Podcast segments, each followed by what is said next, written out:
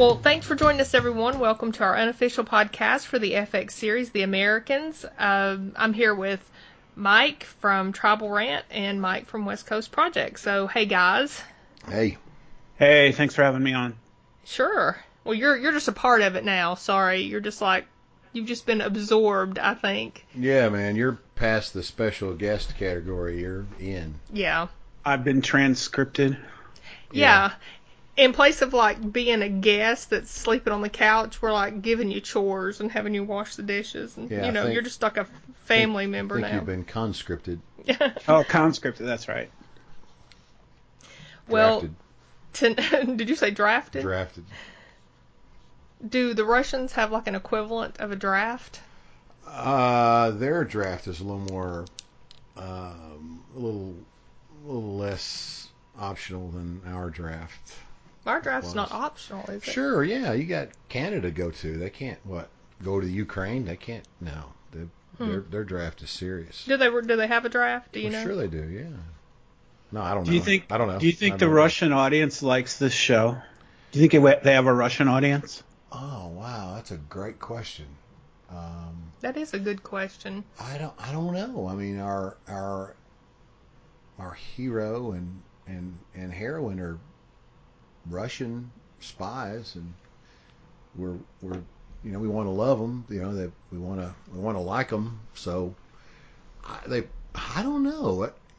I, I guess it would be depending on what your perspective of of what you know whether you saw them portraying these Soviet agents as patriots, or or if you thought they were putting the country in a negative light, or a neutral light, or a uh, that's a great that's a great question. Even should- even if they didn't like it, you'd think they might still be fans of it just to see what those dastardly Americans are up to.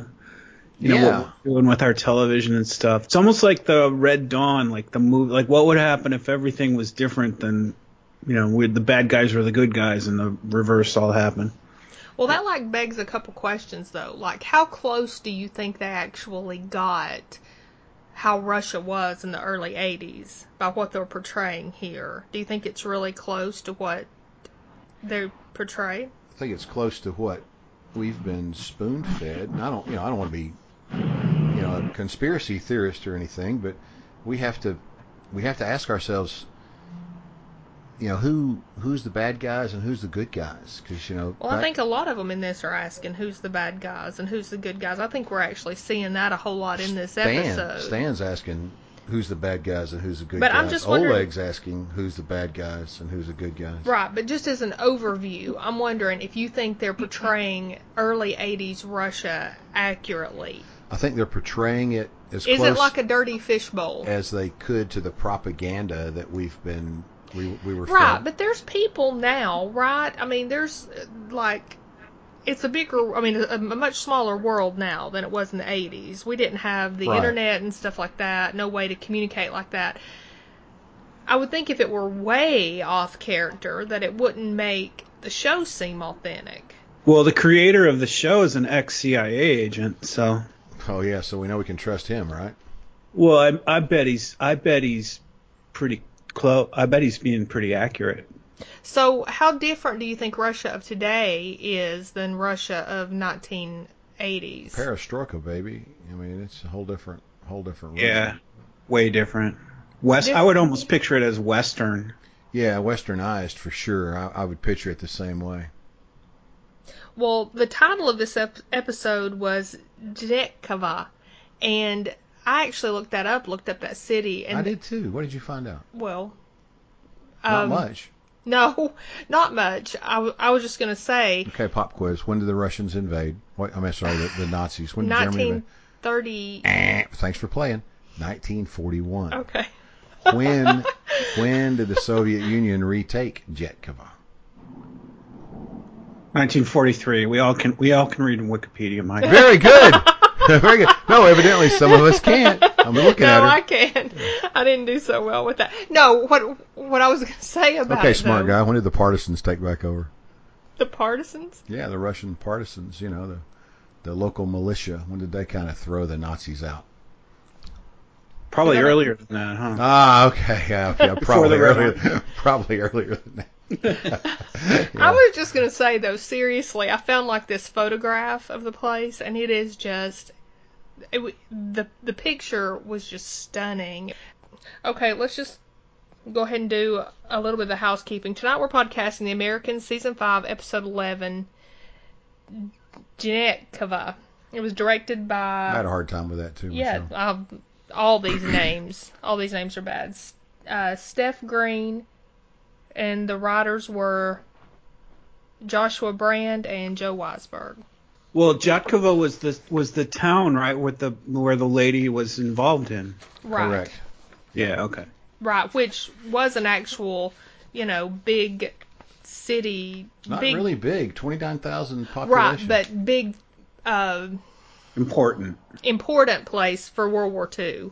yes, for what was going on there with the Nazis and stuff, from what I could read.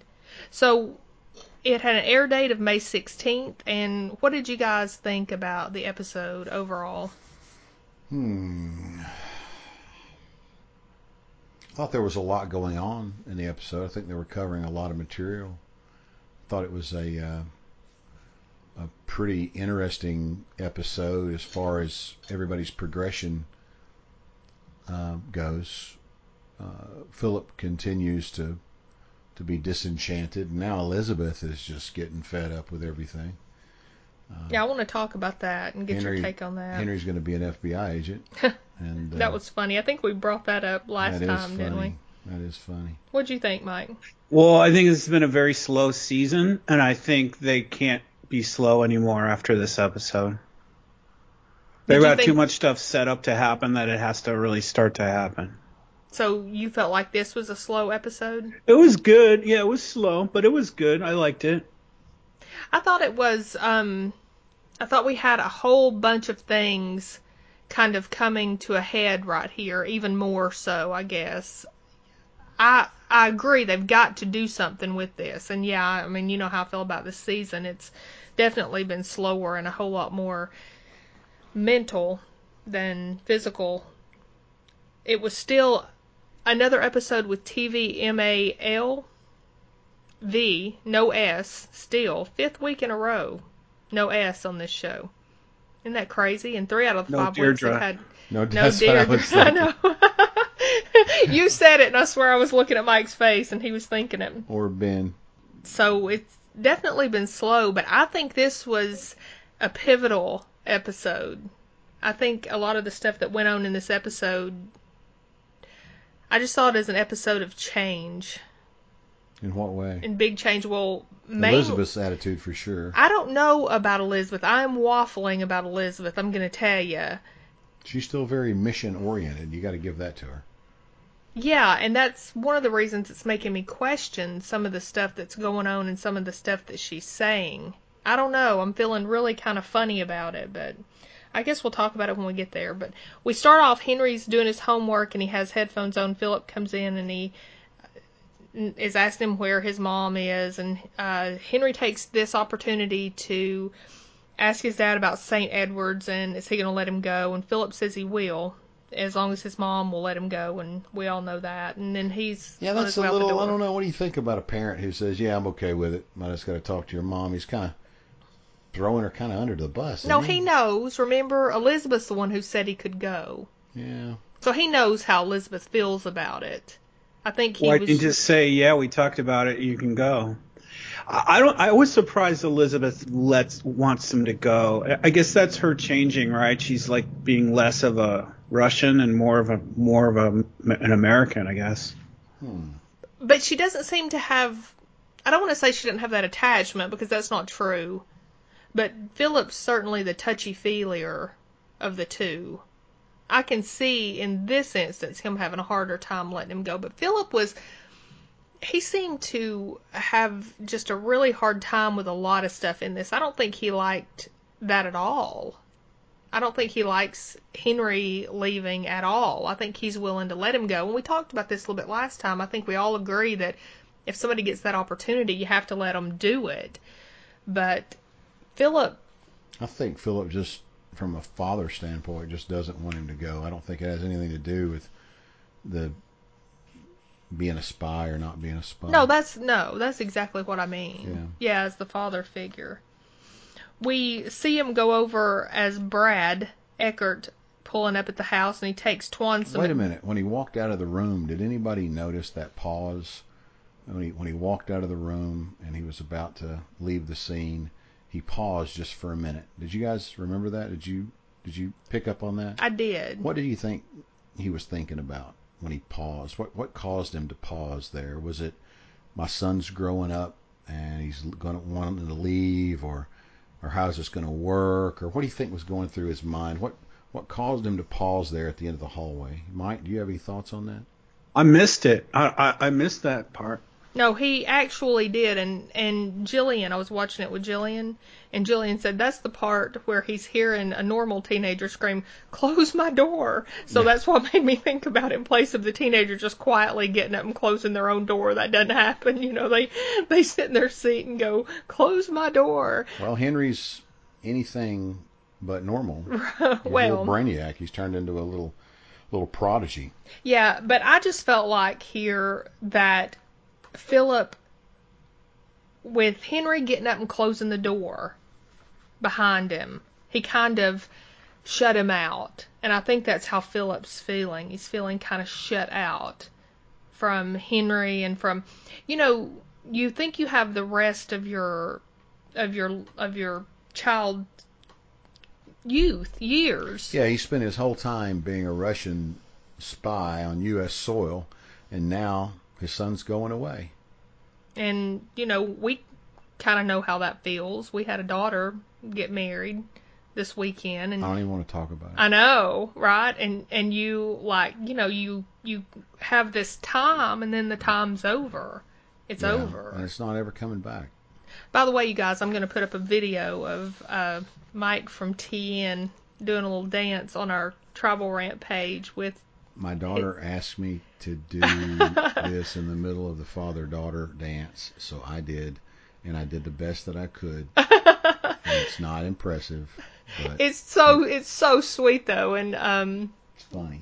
if you guys want to go there to Tribal Rant on this episode and check it out, it's just going to be a little video of the dance they did. I thought it'd be a cool little thing to put up, but but um, yeah, I Can you just give feel us a preview? Is that like a river dance, or what kind of dance are we talking about here? Well, River Dance is Mike's favorite Talking dance. though. about um, some uh, NSYNC, uh, the Wobble. Uh, I've never heard of any of these before I did them, and uh, uh, let's see, some some vanilla. We got some Vanilla Ice thrown in there, and then uh, who's It's that? like a compilation. Yeah, it's a little little dance medley of uh, stuff that a lot of people are familiar with, but not me. and so I practiced two or three times, and I couldn't get it down. So while we were doing it, I just kept referring visually to my daughter and tried to follow her lead the best I could.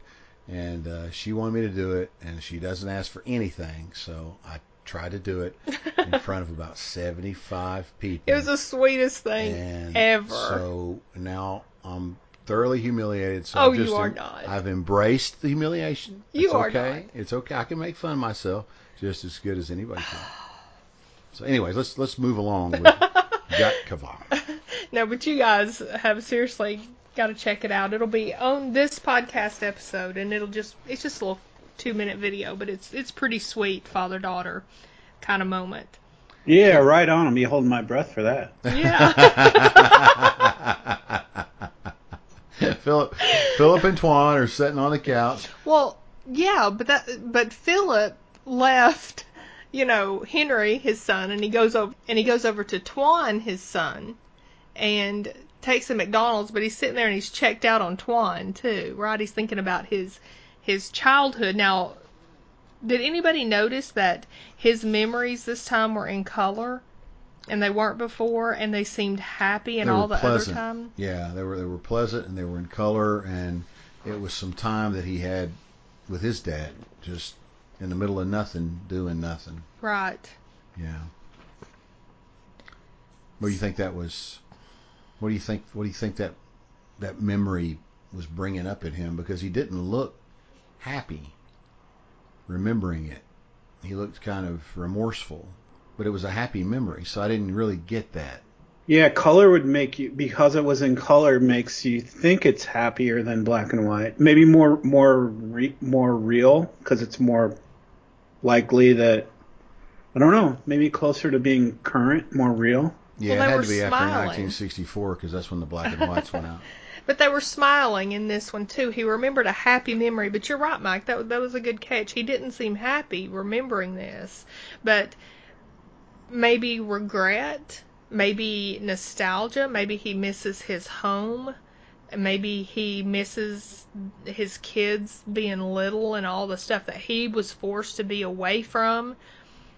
Kind of like his father was. Remember how angry he was at his when he found out what his father had done and who he was and Yeah. how his mom didn't tell him and everything. But then Yeah. he's remembering these good things about his father too, and we see a bunch of this stuff in this episode of uh, things that you definitely feel ambivalent about and people being used as pawns and I don't know. Well, then we go into the intro and we come back, and this is where Claudia is having the meeting with Philip and Elizabeth.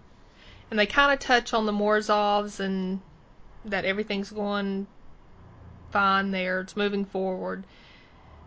Uh, they tell her that Paige is open to moving past her Tim, and Claudia's happy with all that. And then she kind of drops this bombshell on them that the center thinks they might have found a woman they've been looking for for years. Anna Mikhailanova Prokopchuk, I think. Woodchuck. she was, according to Claudia, a collaborator that was on a Nazi execution squad, and she personally shot hundreds of our boys. And Claudia's very sincere about her sadness over this person that she shot prisoners. And then she even went into it that they would line them up around pits in Zhnetkova. And she made it pretty graphic what she was saying. And she says this woman's in Newton or Boston. Boston, Massachusetts. Her husband was a medic and they met in the war. And she's going by the name Natalie Granholm.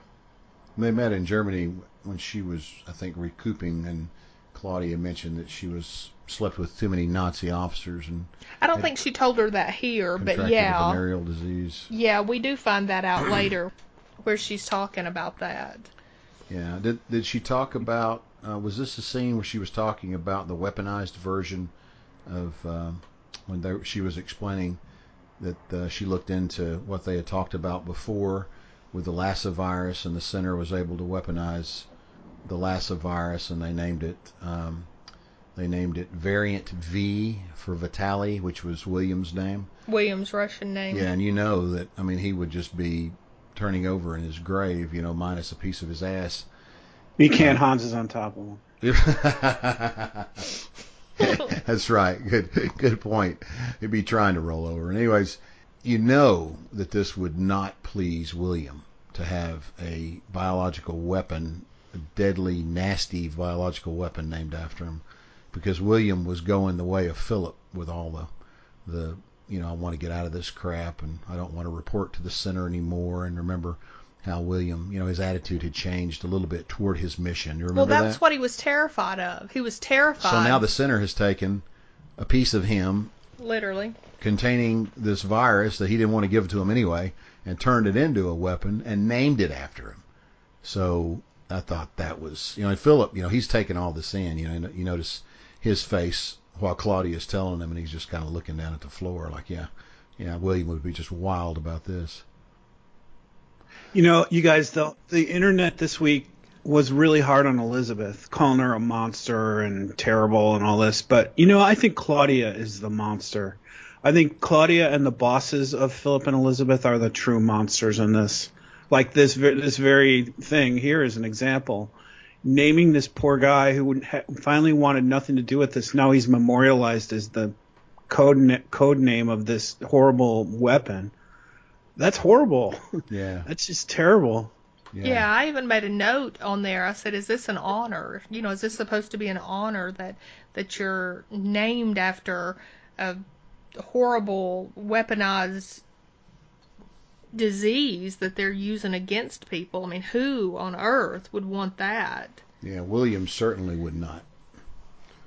But the way Claudia said that's a good point, Mike. The way Claudia's saying it is like it's an honor. These people are I don't know, they definitely are showing the people higher ups just seeming more and more evil to me in this episode. What did you What did you guys see as the point of the whole Anna Michaela plot here? Because she really has no a, a 62 year old or whatever she was woman who 40 years ago or yeah 40 some years ago had cooperated with the Nazis. What she's not going to help anything or sway anybody or be any kind of a factor in the Russian military or into you know spy game. What what's the point of the plot with Anna Michaela? What did you guys think? Well, for me, it's a lot like the modern day Nazi hunters. You know, they're still trying to hunt down. If you'll notice, every couple of years they find one of these guys who was a guard at Dachau or Auschwitz, and they bring his old wrinkled up 95 year old ass into court and stick him away in prison for the rest of his you know 20 all, the last 20 minutes of life so that they can punish him because he was a guard at Auschwitz.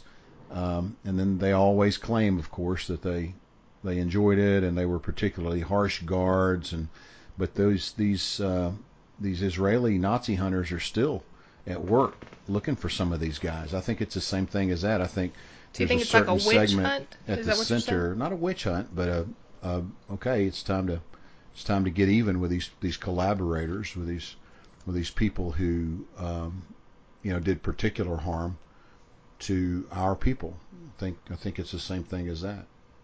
I actually agree with that though, but the but the Russians or the you know especially Philip and Elizabeth, it's not like they're not doing anything and they're the Nazi hunter team from Russia. They're doing 17 other duties here, and they t- and they throw this one on top of it. I'm really just curious what in the plot what the writers had in mind when they threw this into the story. Is was it to make Elizabeth look really doubly horrible, or was it to make her light come on over her head? Like maybe this is too much. Okay, Hmm. I I felt like I was gonna say I have no idea what the Russian would why the Russians would have wanted to go after this woman. That makes not a lot of sense after that many years. They can't possibly be looking for every or maybe who knows. There's a list where they look for every single person that they feel like has wronged them over the course of their lifetime. But in the storyline, I felt like it was very profound. The story about this woman because I feel like this this woman's story mimics Elizabeth's story in a way. Elizabeth has been gone for a really long time and she's done the things she's done and some of them have been horrible like this woman has done horrible things but she's done them because she didn't have a choice she's done them because this was her her duty to do what she did and it's not the same thing but I feel like it Yeah, really Elizabeth's not being coerced though. no, no, that's what I'm saying, but but this woman didn't have a choice. And Elizabeth now, she doesn't have a choice. She does what they tell them to do, and that's it. If they don't do what they're told to do at this point, it's not going to end well for them. And I think that Elizabeth is seeing that and I think I think maybe that's that's one of my thoughts anyway that that's what's making her so angry is that she's seeing that like at the end this woman had no choice. She had no choice. This woman was a pawn. And i think elizabeth and philip are both feeling like pawns. And not only are they feeling like pawns but they feel like that they've brought their daughter now into this who's doing things that are very dangerous that she could get hurt Well, Paige got the episode off, so right they saved that salary. I think that's right, Michelle, because because Elizabeth was 16, this woman, um, Anna Michaela was 16, Paige was 16, Paige is 16. So yeah, I think those parallels have to be part of the reason. Yeah, I just thought that it just mimicked her. It was some way for her to get some kind of close up feeling, maybe. Because otherwise, I wouldn't have any idea why they would throw this. It has to obviously be just a, you know, a one trick pony. She's not coming back for the next episode. This Natalie Granholm's not. So, Well, then we go to Ruslan, the interrogator, and Oleg, and they're walking into this office. Okay, what the heck was this scene about? Does anybody have any idea? This guy, Nikita, says that he had to interrogate someone for anti state activities and he'll have to commit him even though he knows he's not crazy and he's going through this whole little spiel about it and Ruslan says that he should have known better than to open his mouth. And that was pretty much the whole scene. Now what was this? Well, first off, if you'll remember, Nikita looked over at Oleg and uh what is it, Ruslan is that Rus Ruslan. Ruslan Ruslan said, "Ah, he's okay. You know, like he's Mhm. with me. Don't worry."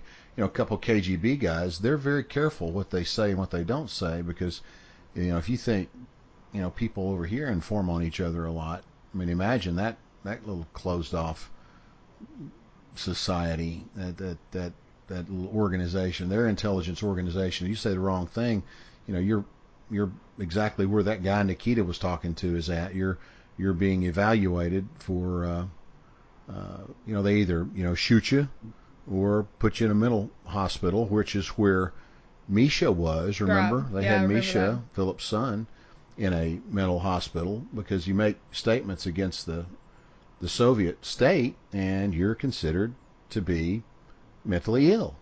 And so that's what they that's what they would do with them unless it's too severe and of course they'd shoot you. So Nikita's just, you know, talking about hey, I knew this guy, you know, I feel sometimes the same way this dude was. He, he but first he wanted to make sure that he was in the company of friends or he was in the company of, you know, people who weren't like hadn't drank the the Soviet state Kool-Aid and were too patriotic. So that's why he was kind of looking over there at Oleg and looking at Ruslan like, can I speak freely here? This is my read on it. I don't, you know, I don't know. And um, and Ruslan said, yeah, yeah, he's okay. Just go ahead. What, what are we what are we talking about here? And so they're obviously familiar with each other. And Nikita just started telling uh, you know, I I kind of felt like this guy does sometimes, but you know, I had to send him on to the mental hospital anyway. Go figure. And Ruslan's like, yeah, yeah, you know, just got to keep your mouth shut.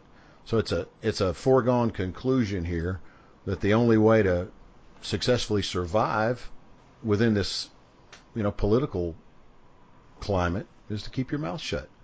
Just go along with uh, go along with the, you know, the, the the company the company line, which is submit.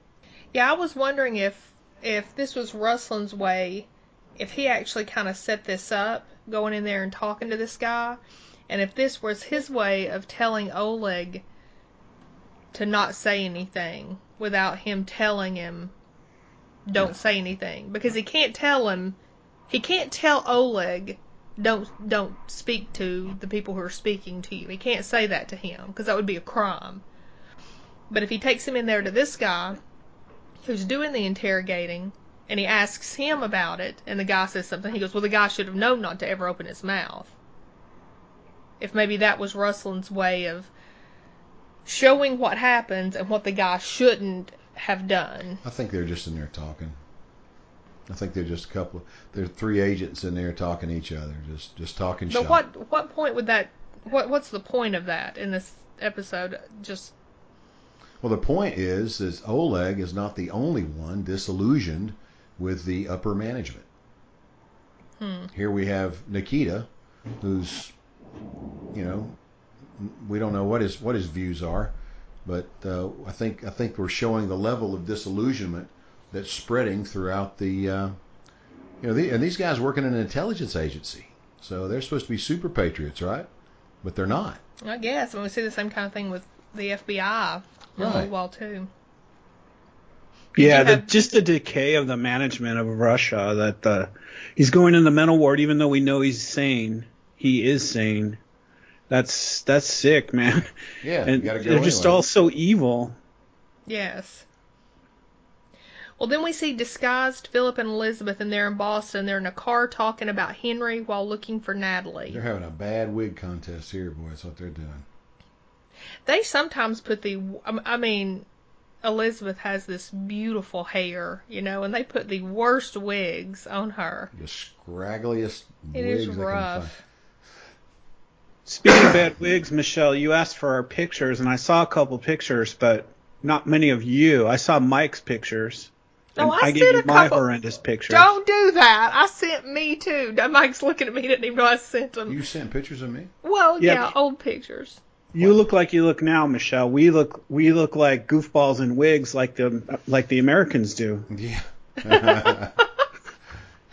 Well, No I- offense, Mike. no, none taken.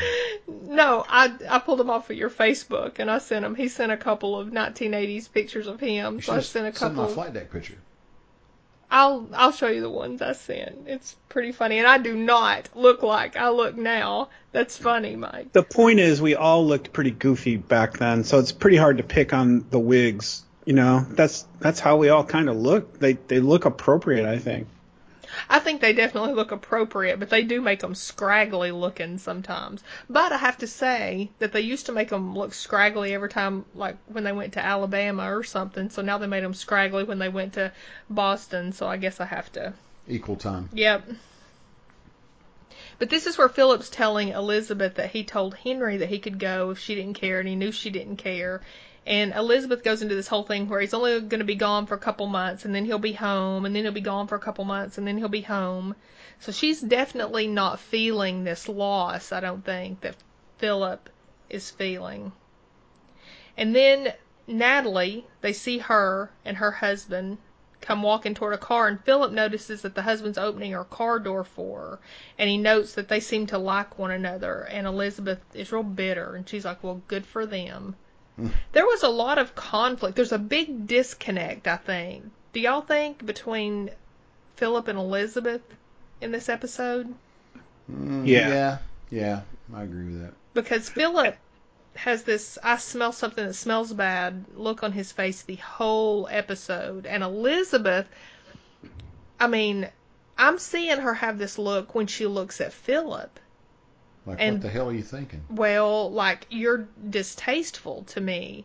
And we saw that a bunch early on, but we haven't seen that in a long time. And so that's kind of worrying me, too.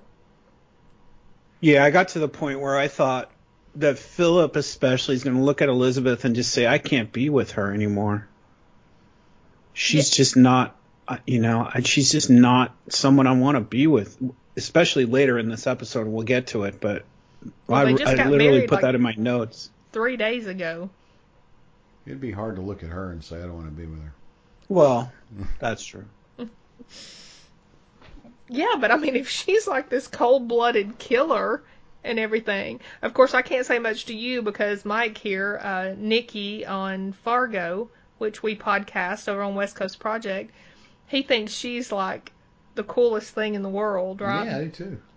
And I'm Well, like, she's not a cold-blooded killer. well, is she not? No, she did a little appliance misadventure. Come on. right. That's that's two floors away. That's not just shooting somebody point blank in the head. And Big then difference. she. And then she left like dirty feminine hygiene products in somebody's door. I'm like, so Mike, how do you like her now? And he goes, Yeah, I still go out with Yeah. her. That's what he wouldn't said. slow me down. It's natural. oh my god. Okay. I'm very sorry I brought that up. Very sorry. Uh, okay, then we go to the scene where Stan is showing Henry through the FBI office. Pretty cool scene here. Aderholt's teasing him a little bit good naturedly, telling him to check out the soap dispensers in the bathroom and ask him if he works for the post. And then Wolf calls Adderholt, and when he does, Henry asks who Wolf is, and Stan explains that. And then when the vault door closes and the red light goes on, Henry wants to know about that too. And Henry cannot visit that room. Stan says that's where they do secret stuff. And then this is where we see the mail robot. And he impressed Henry as much as he's impressed us over the years. And years. Stan is unimpressed. Yeah, he says it's Now the more mail robot still has the bug, right? No, remember they found the bug in the mail robot. Did they, they? remove it? I- Oh, I yeah. remember they found it. Well, they didn't remove it. They left it in there so they could send. di- disinformation. Right. Yeah. Hmm. Right. But uh, Tatiana and uh, who was it? It was Tatiana and Oleg at the time going over. That's how they got close, going over all the tapes of the mail robot. Right. But Henry likes it, so That was pretty funny. So then we're back in Boston, and a disguised Philip and Elizabeth are following Natalie Granholm as she walks down the sidewalk, and Elizabeth's making her picture with her Secret Russian pocketbook cam. yeah camera purse. Then the woman that Dmitri pinned, Fomina, is walking down a road in Byelorussia and enters a building, and Oleg's like right on her heels, and we find out that she bought sausages. She didn't talk to anybody but the cashier. Now this was an interesting conversation though because Ruslan asks him if he's going home, and Oleg says he has to go to the grocery store first and get some groceries for his family, and then he says it's near. I'll get you in. You can buy some nice food for your wife. And Yeah, they have segregated shopping because remember his dad is a minister, so he's got you know very very he's a high-ranking member of the Politburo. But did we know that? Did we know they Yeah. actually had separate? I didn't know they had segregated shopping until this scene, but it makes sense because you know he's he's a minister, so he gets better stuff. But it's funny that they're investigating these other people for wanting to get better stuff, and uh, it's just a matter of you know matter of um, of uh, you know business as usual that everybody else you know gets better stuff. Well, not everybody else, but a certain certain um, uh, group. Well, I think the other stuff goes a whole lot deeper than this, though, don't you? It's Oh, not just yeah. somebody getting snuck into another grocery store occasionally to purchase something. Everybody This keeps is- telling them too. Uh, you don't know who you're messing with, and I think they're going to find that they run into some very uh, influential people. I think their investigation is going to get shut down. Is what I think. Really? Oh yeah, Yeah, I don't know if you guys, if we ever got into it. I think Jamie and I used to, but it's the whole Animal Farm story. Some people are more equal than others, and these pr- these privileged upper class KGB guys and the ministers and all these guys get their special groceries. And the same thing they're investigating this poor Fomina for. right. They're more equal than the proletariat people slugging their way through life, and they have to do what Martha's doing on the empty shelves. It's just not fair. Exactly, and their whole system, their whole their whole uh, ideology, and their their their theory about their society is everybody's equal. You know, top down. Everybody, every you know, all the everybody, you know, the workers unite, that kind of thing. And then here they've set up these different classes within that that um, system. It's just kind of uh, it's it's hypocrisy. But why wouldn't Ruslan? Well, I guess because Oleg wouldn't be allowed to shop in this grocery store either, right? No, Oleg can because he's the minister's son. Right, but he can't based on his position. He can based on his father's position. you Is that can what based on to- his family position. Right. You're born into that family. You're you're in the But club. we're talking about the KGB, and most people are not. Oh no, the KGB. That's a that's a separate tier. That's a that's a tier down from the ministers. So would yeah, y'all, Ruslan's worried that if he gets caught, he'll be doing what Fomina's doing essentially, because he's not supposed to be in that nice store. Right, company man. He doesn't have the the Costco card yet. No, no. Oleg does because of his dad being the minister of transportation. That's right. Well, then we go to Philip and Elizabeth, and they're working at the table again when Henry comes in, and Henry starts to tell them about meeting Aderholt in the big computer room and the vault. Now, this vault thing, when he said that, that looked almost like a challenge to Yeah. Philip and Elizabeth. Mhm. To me, both of them kind of looked up like, "Oh, you can't hear anything in there, huh? Hmm, Mhm. is that Yeah. so?" And he, you know, they had a little product placement plug for KFC. Oh, that's interesting. Yeah, yeah, he talked about that. Kentucky Fried Chicken, though. That's right. Yeah, we didn't we didn't use the initials back then. No siree. We were we were three words. Well, then we go to where Elizabeth and Philip have developed the pictures that Elizabeth had just taken of Natalie. And Philip's saying, who knows? I mean, you're talking about a 40 year difference here from a girl to a to a grandmother. Elizabeth wants to shoot her right there. Yep, looks like her to me. Let's load up. Let's get strapped and go. Well, Elizabeth says that Stan is not getting Henry. Yeah, I know. Um, Philip asks if Elizabeth thinks Paige wanted them to see the photos. That's interesting because we talked about that last week. Remember we brought that up? That Paige might have just wanted them to read it to get their you reaction. brought that up. Well, it's a very different thing when you actually read something than when you hear about something. It really is. It has a different impact, at least on most people. And Philip just To asked see it. Elizabeth the question. Do you think she just wanted us to? She wanted to see us seeing that. Right. Yeah, so that verifies it. Yeah, absolutely.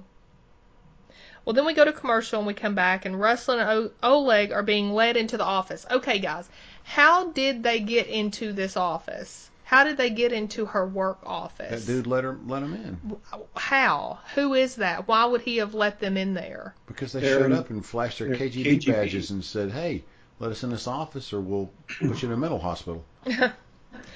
Um, you would think that her position and the stuff that's going on there would be protected. No, the KGB. They right now. I mean, you've got these powers that are kind of intersecting with each other. So when you show up, you know the building super is not involved in any way in any of this crap, probably. And so the KGB shows up, flashes their badges, and say, "Hey, we need to get into Fomina's office." He's right away, sir. Well, they take the guy takes Ruslan and Oleg up to the office and shows them the exact desk that she sits at, and they start to go through the room, like seriously go through the room, moving bookshelves, looking underneath drawers and that kind of stuff. Uh, they say that she gets gifts sometimes. She got vermouth from Yugoslavia. She gets packaged gifts that she carries home. The they find a nice dress in a closet there, and Oleg makes a very astute comment. He says if she's wearing that dress, it's because she's around other people who wear dresses Right. like that. So that was pretty astute. They hypothesize that it might not even be her dress, but the guy who had let them in says that it that it is. He's seen her in it. So he's just kind of telling everything he knows. And in the locked drawer, I thought it was interesting was like the liquor, and it looked like there was like a picture in there, and then it looked like candy and stuff. But so she had that stuff locked up. But this ledger with all these names and everything in it, she didn't even bother to lock up. Mm, she was unconcerned. So what's that all about? I think that's her level of confidence that she's protected. What did you think, Mike? Yeah, I think so. I think that's right. She's worried about her precious little baubles, but the really important thing, that's just business as usual. She just keeps that loose in the regular drawer. Does that mean though that it's not it's not as big a deal as they're making it? Does it mean that they're not going to be able to have an effect on this like they think they are or does none of that stuff even really matter? No, I think it's a big deal. But we kind of saw Fomina when they called her on it. She's like, "You're you're got to be kidding me, right? This is how we all do it." She she was actually kind of a little surprised. She didn't want to get caught with the stuff like the vermouth and stuff, but she was she was kind of surprised. Like you're you're kidding me? You're gonna call this on me? This this the fact that we all get special privileges, or some of us get special privileges. She seemed less worried about that. Yeah. Yeah. Well, then we go to the scene where Philip and Elizabeth are talking to Claudia about what they found out about Natalie at this point. Her husband's an ophthalmologist. She's a nurse. She has two daughters. She has grandchildren. She volunteers at a free clinic. She babysits a granddaughter a couple mornings a week. And I think this was the part where Claudia was. It might have been the part before where she was about talking about. V. Yeah. Yeah, maybe. We've already covered it though. But um, Claudia sits there so sanctimoniously, right? And she goes, She's made a nice life for herself, hasn't she? And it was just, Well, you know, they're she's toeing the company line, and this woman was a Nazi collaborator, and they've looked for her for years, and they just, you know, well, that's their story. that's their story. But- That's, that's right. But that's what this is. This is their, you know, their their perspective. Do you of- think Claudia believes this stuff? Claudia does? Sure. Yeah, I think she's. Yeah, Claudia's like Mike said. She's a monster who works for the other, the head monsters. I think though, I still think I think Claudia's embellishing it to make her look super bad to Philip and Elizabeth, just so that they'll take care of her. I agree with that too. Yeah. it, this lady was a puppet to all these other evil people, and now Philip and Elizabeth are a puppet to Claudia. Exactly. Uh, I don't, I do not I do not like Claudia, and I in my notes it's funny I kept calling this girl the Nazi girl the Nazi lady, and then like halfway through I'm calling her Natalie or whatever her real name is because I realized she's just not as bad as Claudia painted her. No. Well, I, I wasn't sure, honestly. I wasn't sure at this point if she was or not. I wasn't sure if she was some monster who did really horrible things and then just came over here and escaped it. But as well, as a matter of fact, it's not that I wasn't sure. It was that I didn't think that at all. I thought sh- that there was a woman who did that stuff, Anna, and it was just a matter of if Natalie was her or not. And then come to find it out that the story's not even right. I was I was pretty surprised. I was it was a little curveball to me. I was expecting the woman that they were looking for to be a bad person if they found her, at least in her previous life, and not Yeah, to have you- this other story. If you listen to Claudia, she got VD because she slept with every Nazi she could get her hands on. And when you listen to the truth that Natalie shares later on, she got she was forced to get drunk and she was essentially raped by these soldiers. Yeah, she Big was kept as a as a sex slave essentially for them. She was a young girl and she was kept around for their pleasure. That's and to why she kill was Russian troops. well, and to do whatever they told her to do. I'm sure. yeah, serve their needs. And it's just it's completely a different story than the one Claudia tells us. It's Well, the- Elizabeth's story, like you said, Michelle. What what you know? What if Elizabeth got VD from the guy that she was working for? I mean, it's the same story. It's it's Elizabeth. It's a, it's a mirror of Elizabeth. I think so, and I think it affected Elizabeth in that way, but I'm not sure which way it's pushing her. Do you think it's pushing her? Do you think she's seeing that? Or do you think she's rebelling against that knowledge? At the end, I think she's swayed a little bit more towards the this is screwed up and I don't want to do it anymore side. Do you think she, see what I'm worried about is this. You were talking about how Philip looked at her like you were afraid he was going to just say I can't do this with you anymore. You are too cold-blooded for me. Well, I felt like she was looking at him in a way that she used to look at him as you are weak and you are not the person you need to be. And I wondered if she said that to see his reaction and to see what he really wanted to do. I didn't I think really both- think that, but you know, but I, but I wondered if maybe that was why she was doing that. If she were like trying to catch him and wanting to defect, not or or whatever, just not to do his mission. I don't know if defect is right, but I think both of those observations are true. I think she did look at him like, "Oh, you baby, you can't even shoot these people. I'll I'll do it."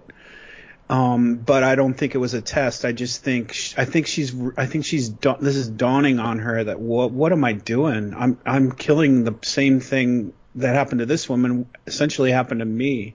She's still following orders, so she's still a better soldier than Philip. Philip's like really not a good soldier anymore and she may not respect that part of him, but I think Yeah. she's realizing that this is messed up. What she's doing is messed up. Philip's heart's definitely not in it anymore. I don't see as big a parallel as you two do with um, the Russian collaborator and Elizabeth. Elizabeth was, you know, she chose to be a KGB agent, or she was selected, and she went through the training, and she's. but she was a She- child. Her mother gave child. her over. She was a child. Her mother gave her over. See, her mother gave her over. committed. She wasn't. She wasn't um, forced into it at gunpoint, and she they didn't get her drunk to do it. She was, No, but the other and she's a Russian patriot who's you know she's she's into it.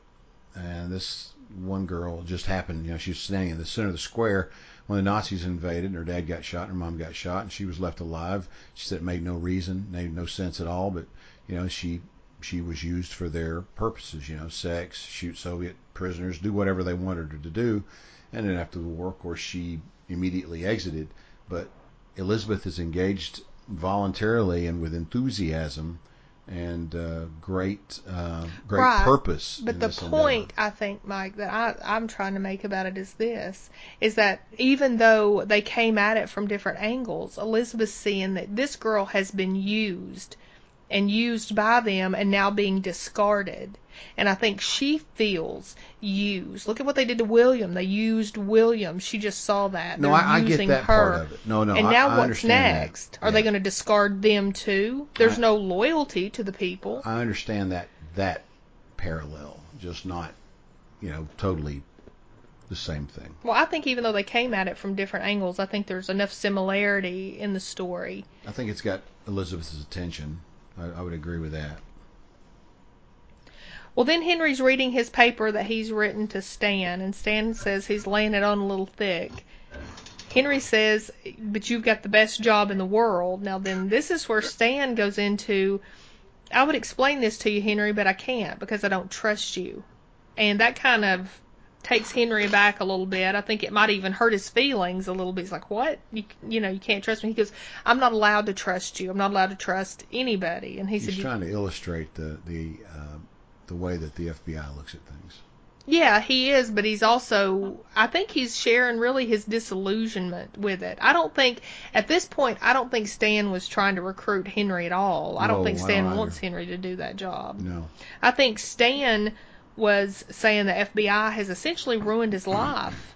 He's saying that he couldn't trust his wife, he can't trust his child. He's essentially alone, and I also thought it was a pretty big point to say he loves Henry. He feels very fatherly toward Henry, and he's looking at this 15 year old, 14 year old kid, and he's going, I can't trust you. My job won't let me trust you. So if he means that, and I think he does in a way, how much more can he not trust Philip and Elizabeth if he can't even trust a child? Well, he can't trust Henry because he's not he's not allowed to, whether he wanted to or not, or whether he really would trust him. He's just following the, F- the FBI rules. I don't think he likes that rule. I think he's kind of a he's he's kind of unenamored with the FBI, kind of like the Jennings are unenamored now with the KGB. And Oh, Oleg too, yeah. exactly. Yeah. Yeah, but at the same time, Phil, uh, Stan says some people trust their wives, but I didn't, and I don't know why. No idea why. Now, so I I felt like it was a little deeper than just my job won't allow me to. I felt like it was more of a my job has taught me, has trained me to not trust anybody. But I don't know. The job requires that you don't trust anybody. Well, he said that a lot of them are allowed to, or are allowed, do trust their wives, but he couldn't. Yeah. Don't I you think- think, it's a, a, the kind of the theme as I talk to you guys? I'm s- starting to realize this. The theme is like this is what my team has made me.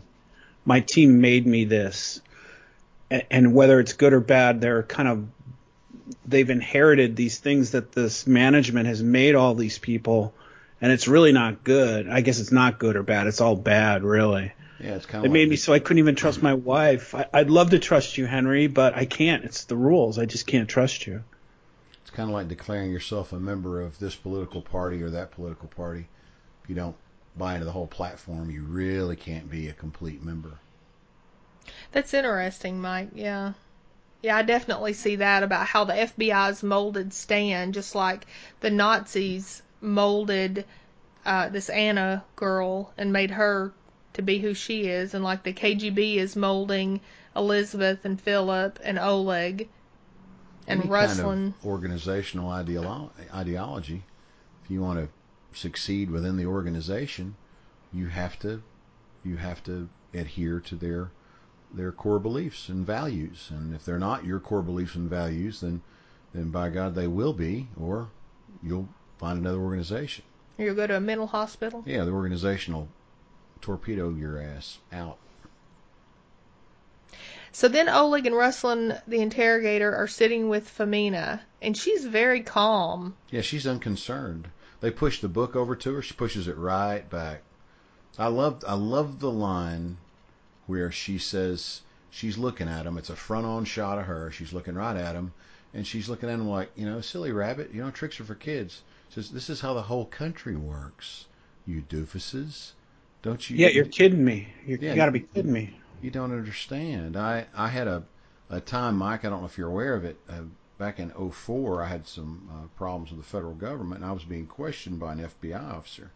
And there were about three of them there, and they had ink pen out because the FBI doesn't use um, tapes in a investigation, um, in a in a questioning. They don't they don't tape you. They they use notes. Their policy is not to use tape. It's um, in my view, so they can write down what they want to write down, but just refer back to this current thing we've got with Comey. But I digress.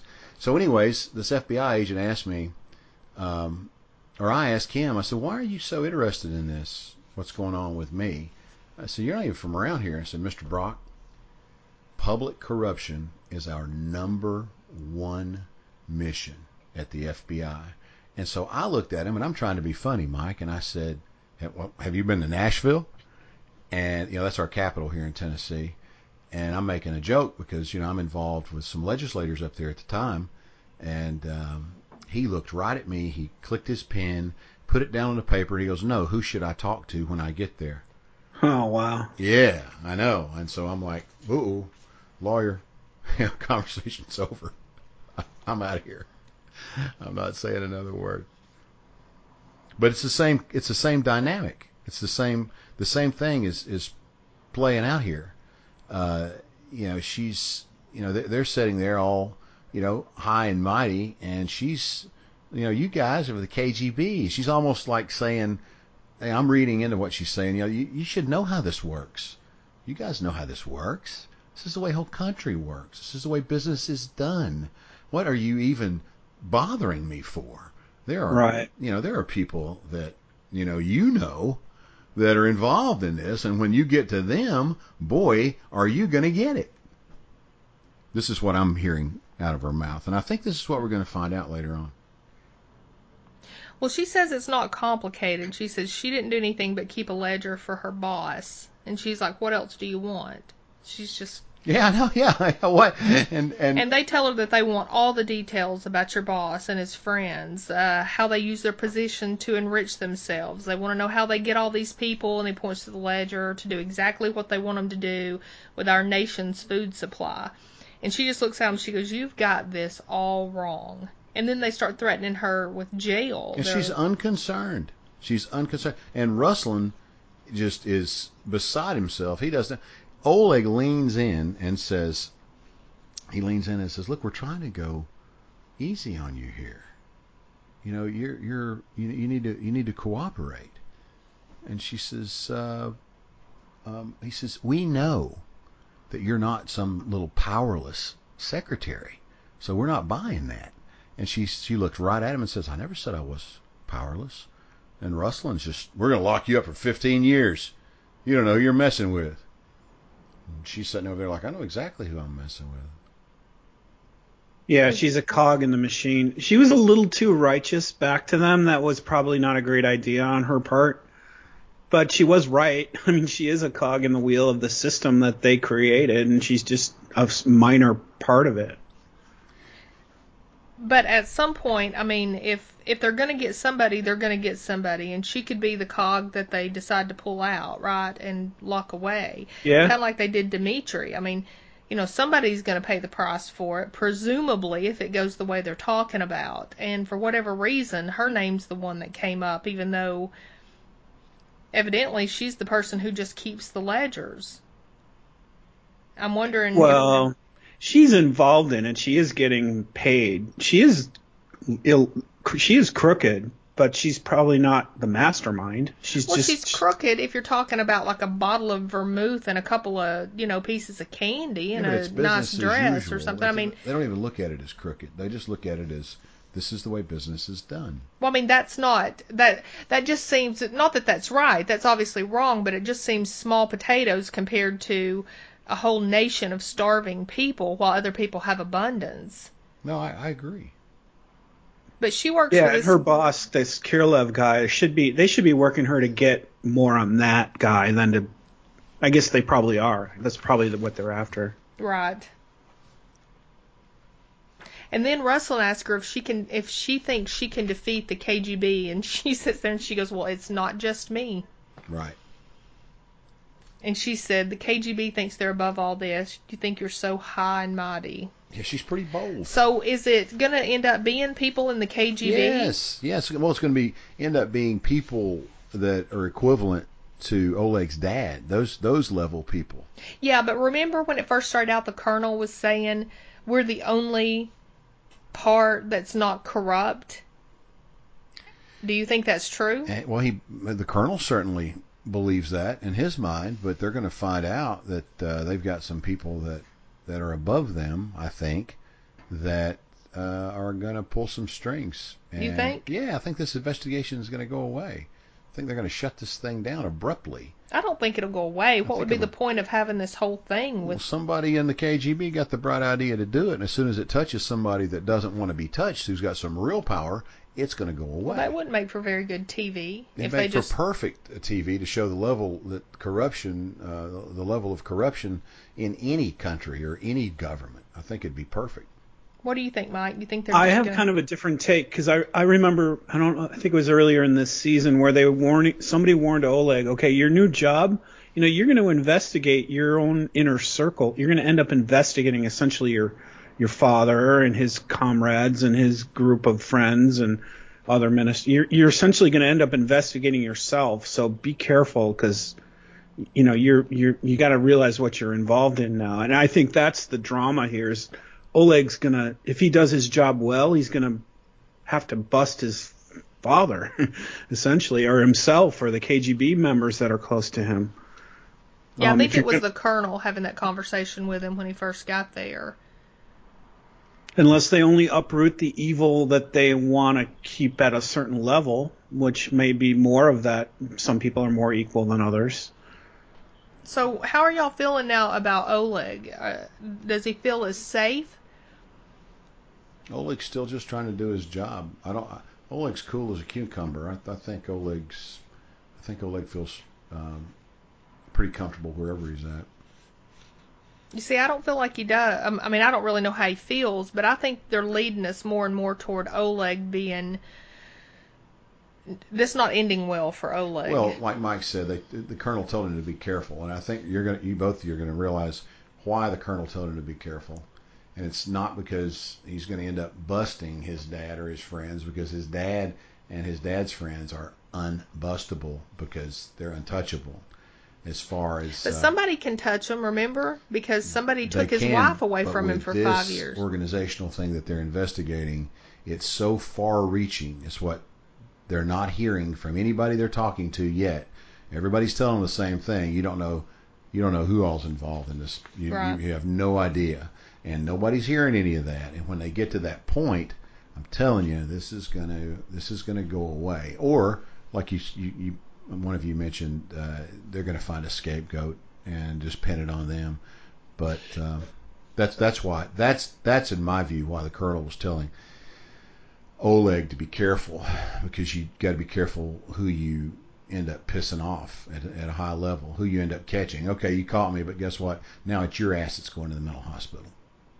Yeah, or Oleg will have a crisis of conscience because he because he is essentially a good guy, and once he realizes, hey, I'm busting all these poor slobs that are just trying to make it through life, but I'm not. I'm going to stop at this level and not bust these rich misters. He's going to have some sort of a crisis of conscience that he has to deal with. So it, you're right, Mike. The hen, the wolves are in the hen house, and the wolves aren't going to blow the whistle on themselves. But Oleg himself is going to have this problem that he's going to have to resolve somehow. Yeah, I agree. He's kind of like uh, our Russian version of Stan. Um, he's, you know, Stan's already, you know, pulled the trigger on him for trying to protect Oleg. If you do this, here's what I'm going to do. I mean, just, just But they've never answered the question about Stan. I mean, Stan never answered, right? When Wolf went to him about how they wanted to start pressing Oleg again. yeah. So that could also come up and come to some kind of Yeah, but fruition. what Mike's talking about, the crisis of conscience, yeah. same similarity conscience. with with Stan and and really Philip and, and with Philip and now Mhm. Elizabeth to a degree, but certainly with Philip. So Philip, Stan, and Oleg, you know, they should form their own little S group, little, little offshoot. Well, then we see Elizabeth. She's working in the laundry room, and Philip does some kind of weird knock on the door, and she lets him in, and she just says, "Natalie Granholm is a go ahead. And Philip says that they saw the same pictures that they did. And Philip is uncomfortable with this. He's certainly unconvinced, yeah. Right. And Elizabeth says it looks like her. I know, she like says that's it just again, it, yeah. you know. And Yeah. he says that he has to be sure. He says he can't get this order and do what they say. He says we talked about this, and she's very she's tender with him here, but man, she looks at him sometimes like, you know, I'm gonna turn this gun on you if you don't. You pussy. Yeah. there you go. Yeah. What are you thinking about, you moron? Yeah, you can see her trigger finger twitching when she's, yeah, let's go get him. But she does say, we'll make sure, like, as a kindness to Philip. right. Well, they're still pretty raw from snapping that guy's neck in the butterfly factory. The butterfly. And get married. A lot, of ha- a lot happened in a week. Really? Really? Well, then we go to Stan and Aderholt, and there was Sophia, and she's telling them about a Valentina Ivankova, a reporter. They're moving back home, and she doesn't know why, or moving, and she doesn't know why. And they ask about Yuri and if he's had any special interest in her in the last few months, and she doesn't know anything about all that. And they tell her just to keep noticing stuff like this. But then as she's leaving, they bring up her son, and then they bring up this uh, Gennady again, which I think was the other kind of just small talk, and then they're bringing up this Gennady because that's what they're really interested in, right? Is this guy? Is that the hockey boyfriend? Yes. I think that's their target here.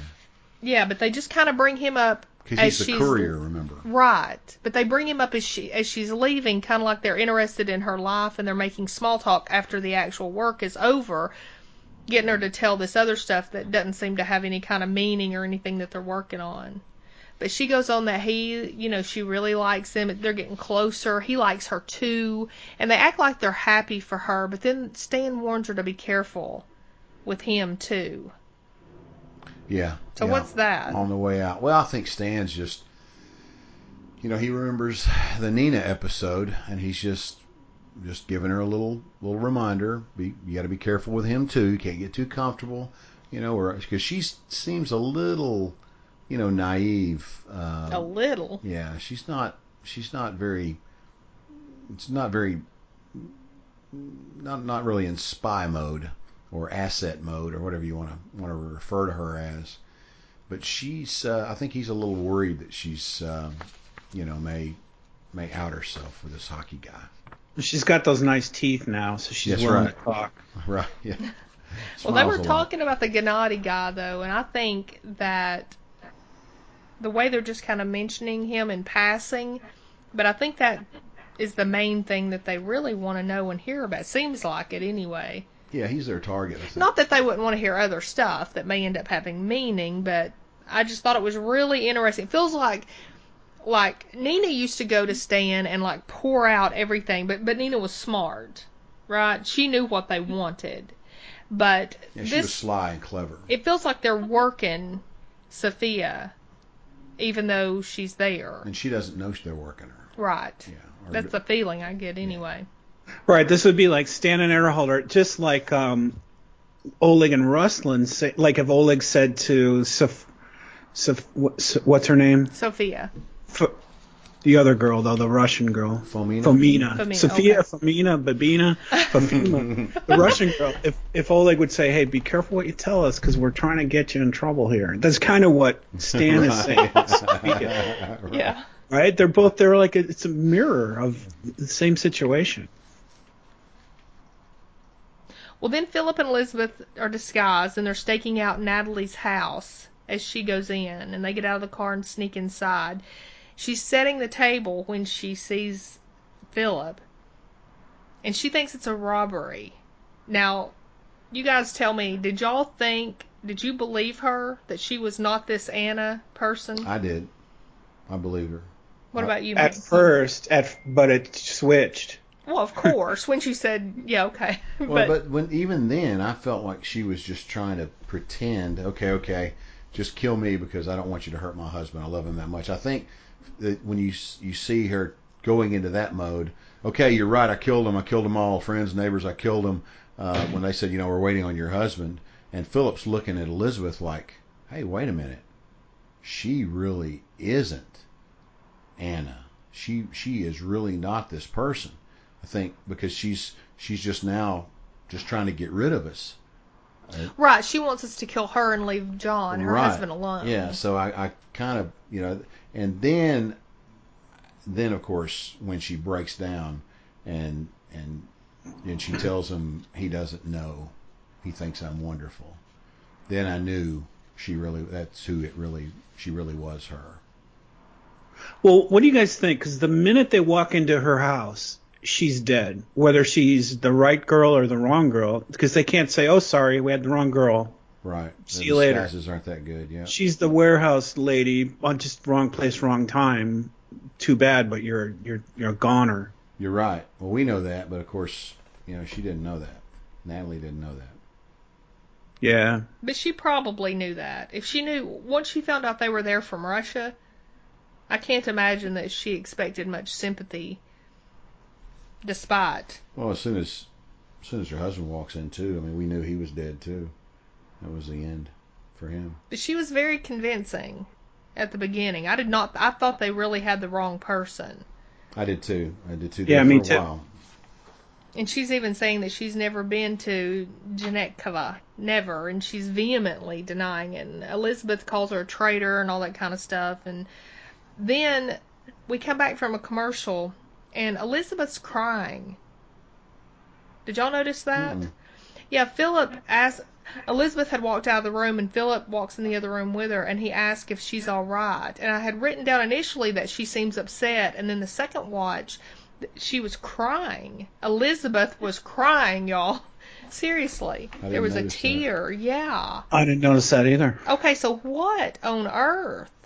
She this was right after her saying he she said you want to know who we are and then in Russian she says we are them. And we went to a commercial and then she she's got her like by the back of the head and she's saying this, you know, in her ear and then she walks out of the room and we come back from the commercial Philip goes to her and he says, "Are you all right?" and she has tears on her face. And I I couldn't tell because she's like she's she's disgusted with Philip. She's incredulous. She's going, "Do you believe her?" And but but she's crying at the same time. Now this was before the woman had said anything. Anyway, I thought that was profound to see Elizabeth cry over this. But she is telling Philip in this other room, she says she's lying. And then Philip says, Well, even if she is. Yeah. And this is where Elizabeth just, you know, she's like, You think she's changed? right. Yeah. What is wrong with you, man? We came here to take care of this, and you are just really wussing out on me right now. And Natalie's crying in the next room. You can hear her in there sobbing. They go back in there, and Elizabeth says she's not going to fool them, that they know who she is and they know what she's done, and they're going to wait for her husband. When they bring up they're going to wait for her husband, she goes into her story that she is this Anna. I thought it was a fake confession. Did you get that? Absolutely. Yeah, me too. And she says, just kill me and then go. Leave him alone. He's a good man. And then Elizabeth, I think, starts to doubt that she is who she says she was. She says, tell us what you did. And she basically regurgitates everything that they told her. Right. And they say, where did you do it? And she says, On the edge of town, just like Right. you said. right.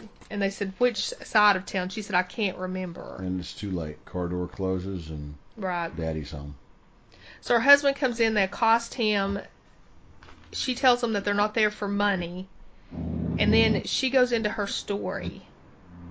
She can't even talk. Nope. That's where we know that. And Elizabeth pours her a glass of water just like she did the old woman in the mail robot factory. And that was Kiss of death. reminiscent, yeah. But this guy, I mean, he's like looking at her and he's like, Natalie, what's going on? He's like in love with his wife, you know, you can tell that. And he's like shocked by all this that's going on. And then she tells him the whole story that the Nazis overran Dyatkovo and they were rounded up and taken to the center of town. The men and boys were shot. She held on to her mother, but then she was shot. and that she was made to dig a hole with a shovel and a pail and then just her hands and they threw them her family away like garbage but they let her live and she has no idea why but i think we do know why they would let a young girl live and Oh yeah, they do whatever to use her. Right. she said they gave her food and she was obedient and helpless. And then she goes into the fact that the first time they gave her a lot to drink so much that she couldn't she could barely stand up. And her husband asked her what first time and she said that she shot Soviet prisoners. And she said it was her body but it wasn't her. And she said what could she say? And then she sits there and she says she wanted to be the person he thought she was. And in the midst of all this, now they've cut away from Philip and Elizabeth in the scene and they're focusing just on these two people. It's like this confessional. And John says he knows her and that she's a good person.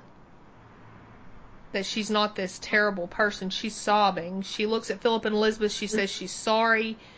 Philip starts to shoot her, but he can't. No, no, he's sitting there with second thoughts, and then you realize he's not going to do it. And Elizabeth keeps looking at him, looking at them, looking at him incredulously, like, "Come on, man, you gotta, you know, you're gonna do it or what?" And so she just takes her weapon out, shoots the husband first, and then uh, and then shoots Anna.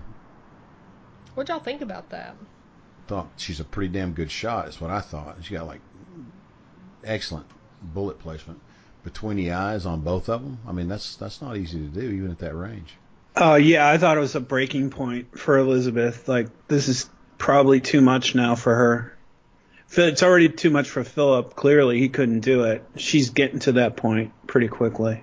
I think the story really had a profound effect on her and on him.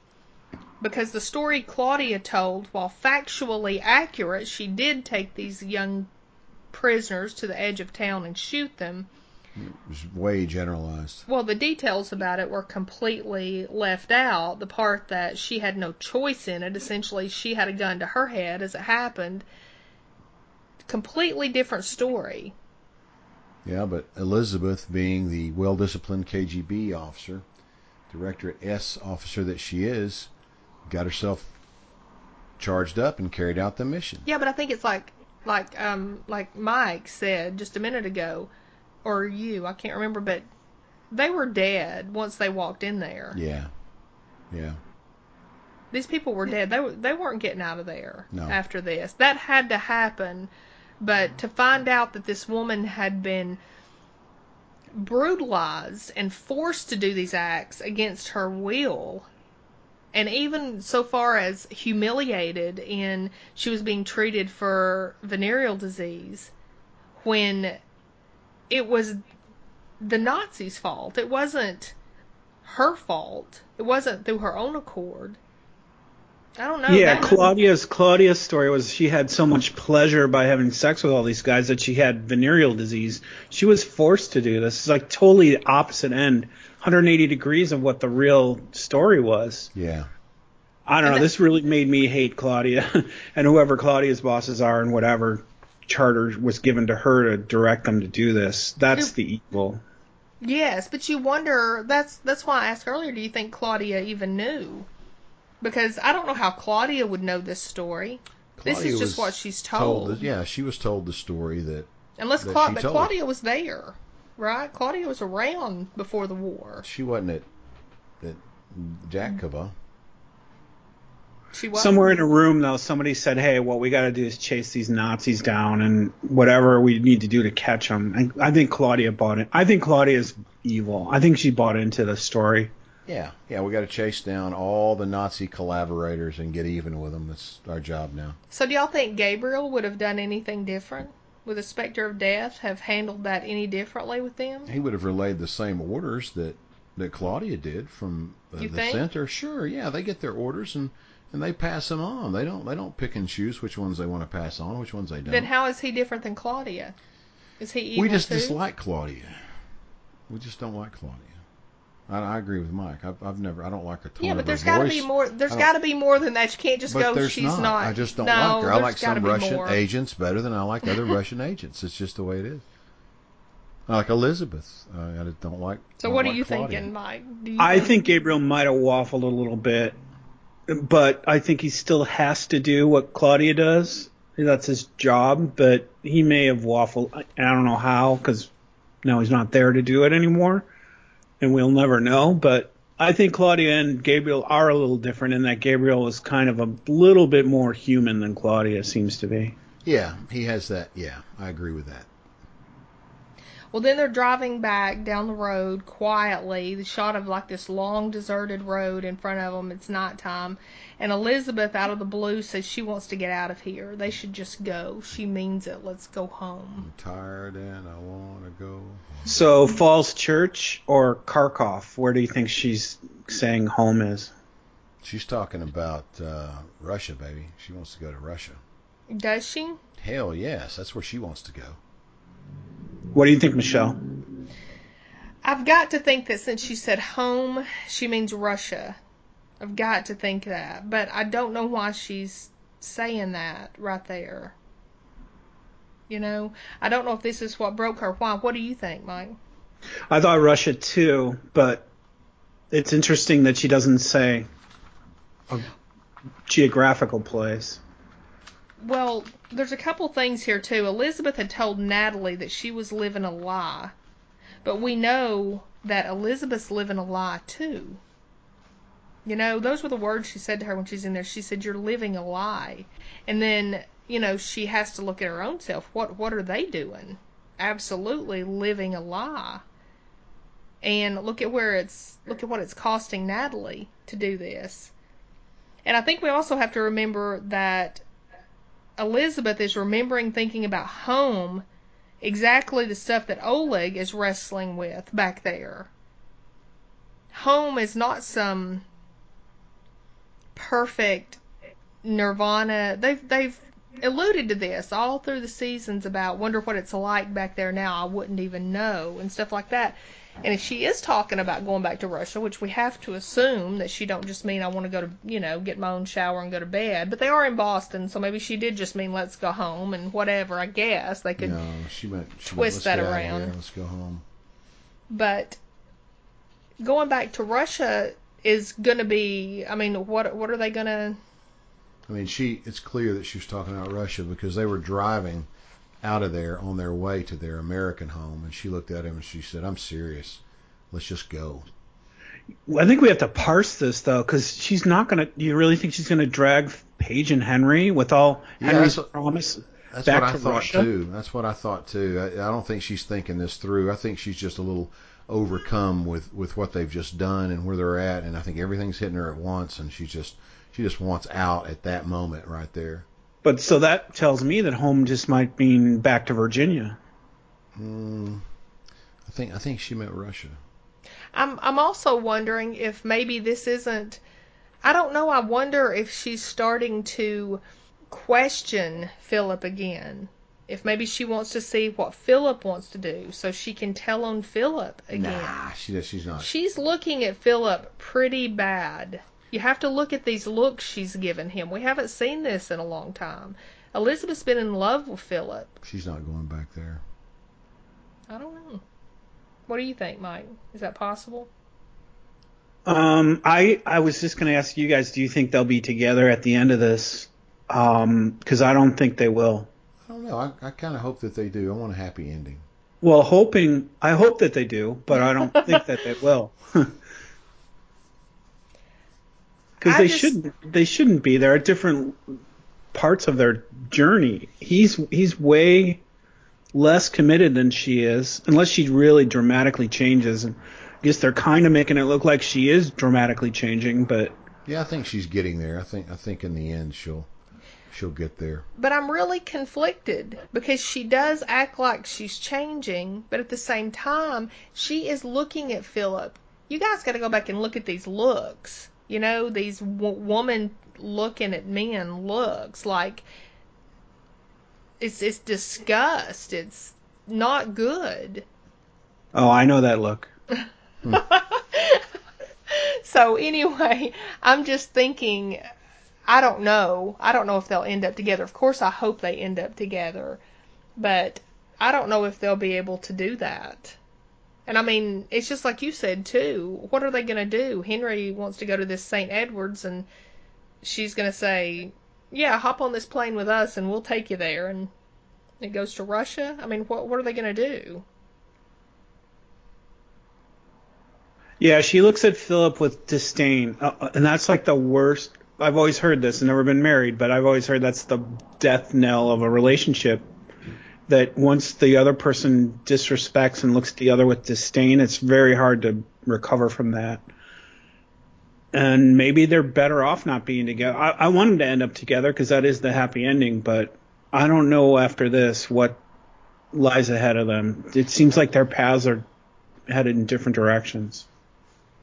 Yeah, I'm I'm I'm not even sure. I'm just I don't know because then that brings up all the other questions. Then say Philip wants to stay here and defect or something and she wants to go back home and what's that going to do? How is that even possible? What's Paige going to do at that point? And is is she going to go with Philip or is she going to I mean, is she going to stay where she is and be a spy? And it, it it just brings up it just opens this huge can of worms about how they could even divide that up. Well, one way to resolve it and escape that need to divide it up is if something happens to one of them. So that could happen too. That could definitely happen. I just I was really taken aback by the looks she and of course, you know, over the course of the episodes, we've seen it t- a couple of times where she looks at him like are you crazy? Mm-hmm. But but this time it was she was full of that and Philip had this look on his face the whole episode like he smelled something that didn't smell very good. And it was just it was just not good. I I really got this kind of sinking feeling about the way she was looking at him. Even though she didn't like it either. I don't know. I thought it was kind of pivotal though. I'm not sure which way it pivoted but I think it was a pivotal episode. So, does anybody have any other insights about episode 10? That was the end of Dyatkovo. Um, I don't. I think I think it was good. It's going to be super interesting how they figure out what to do next because it's good that we don't know really, right? It's like not clear what they're going to do. That's pretty cool about the drama part of it. But there's only two episodes left in this season, which is kind of Yeah, it's going to have to wrap up a lot. That I, I agree with Mike. I think we're going to have a couple of busy episodes. Well, next week, episode 12 is titled The World Council of Churches. Uh oh, Pastor Tim. That's what I was thinking. We don't see that, but they give us less and less on the on the teasers. Speaking of bad hair, Wolf is asking, "What about Sophia?" And Stan says if she's already blown and they're using her, and he kind of trails off. Elizabeth and Philip are talking to Claudia about how maybe it's their time to go home. So we do know that they were talking about going home.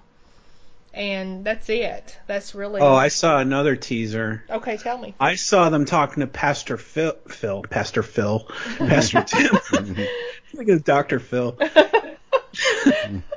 and they're asking Pastor Tim, what should we do? Can we take, can we, uh, anything they ask Pastor Tim is wrong, but they're Right. asking him, what should they do? Pastor damn Tim, who should be six feet under. Surely it was about like how to cook chicken in the crock pot. What should we do? or they're patronizing him. Surely, right? Because they're not going to tell him we're thinking about defecting and taking Paige. Yeah, Surely we're gonna, they're we're not. gonna Well, buy an NIV he already Bible knows or everything. King James Bible. Which what should we do? He already knows everything though, so they have nothing to hide from him. Well, that's that's a good point.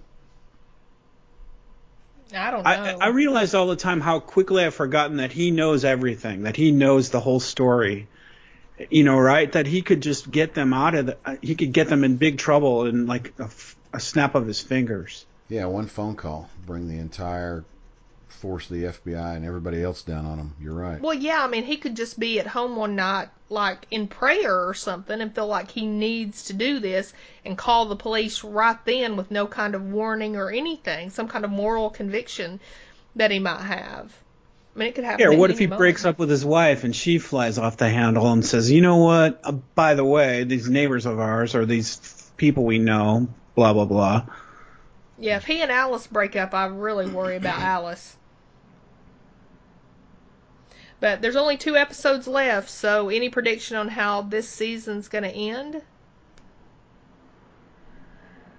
Uh, well, World Council of Churches makes me wonder about Tim, especially in light of that preview. Yeah, that was a So- good catch. I didn't see that. I don't know. Maybe he's gonna go somewhere and get reassigned somewhere. But I don't. I wouldn't be comfortable with him being reassigned anywhere if he's still sucking air. Yeah. No, and this episode showed us that things aren't forgiven just because time's passed. So he's still going to be a loose end and be out there no matter how much time goes by. I don't know. So Yeah, we'll find out. We'll find out. Well, we'd like to thank you all for joining us tonight on Tribal Rant and West Coast Project. Give us a chat on Twitter. I'm at Michelle from TN. And I'm at Mike from TN. And I'm at Scathing Tweets. And also you can find us on Facebook at facebook.com slash tribal rant and West Coast Project on Facebook. We're on iTunes, Stitcher, and TuneIn. You can subscribe to us there. Please like us and rate us if you like what we're doing. Of course, all this information is on tribalrant.com and westcoastproject.com where you can email us or leave us a message. And we always love to hear from you. So anything else, guys? Mm, not for me. Nope. Thanks for sharing. No, yeah. Thanks for being here. Lots of, lot, dang, this was a deep episode, wasn't it? I feel kind of drained after doing Mhm. this. I feel a little sad, but um, Thanks again for doing it with us, Mike. yeah, absolutely. Yeah. Thank you. Okay, well, we'll see you all back here next week for episode 12 of The Americans entitled The World Council of Churches. All right. We'll see you then. See you then. See you next week. Bye bye.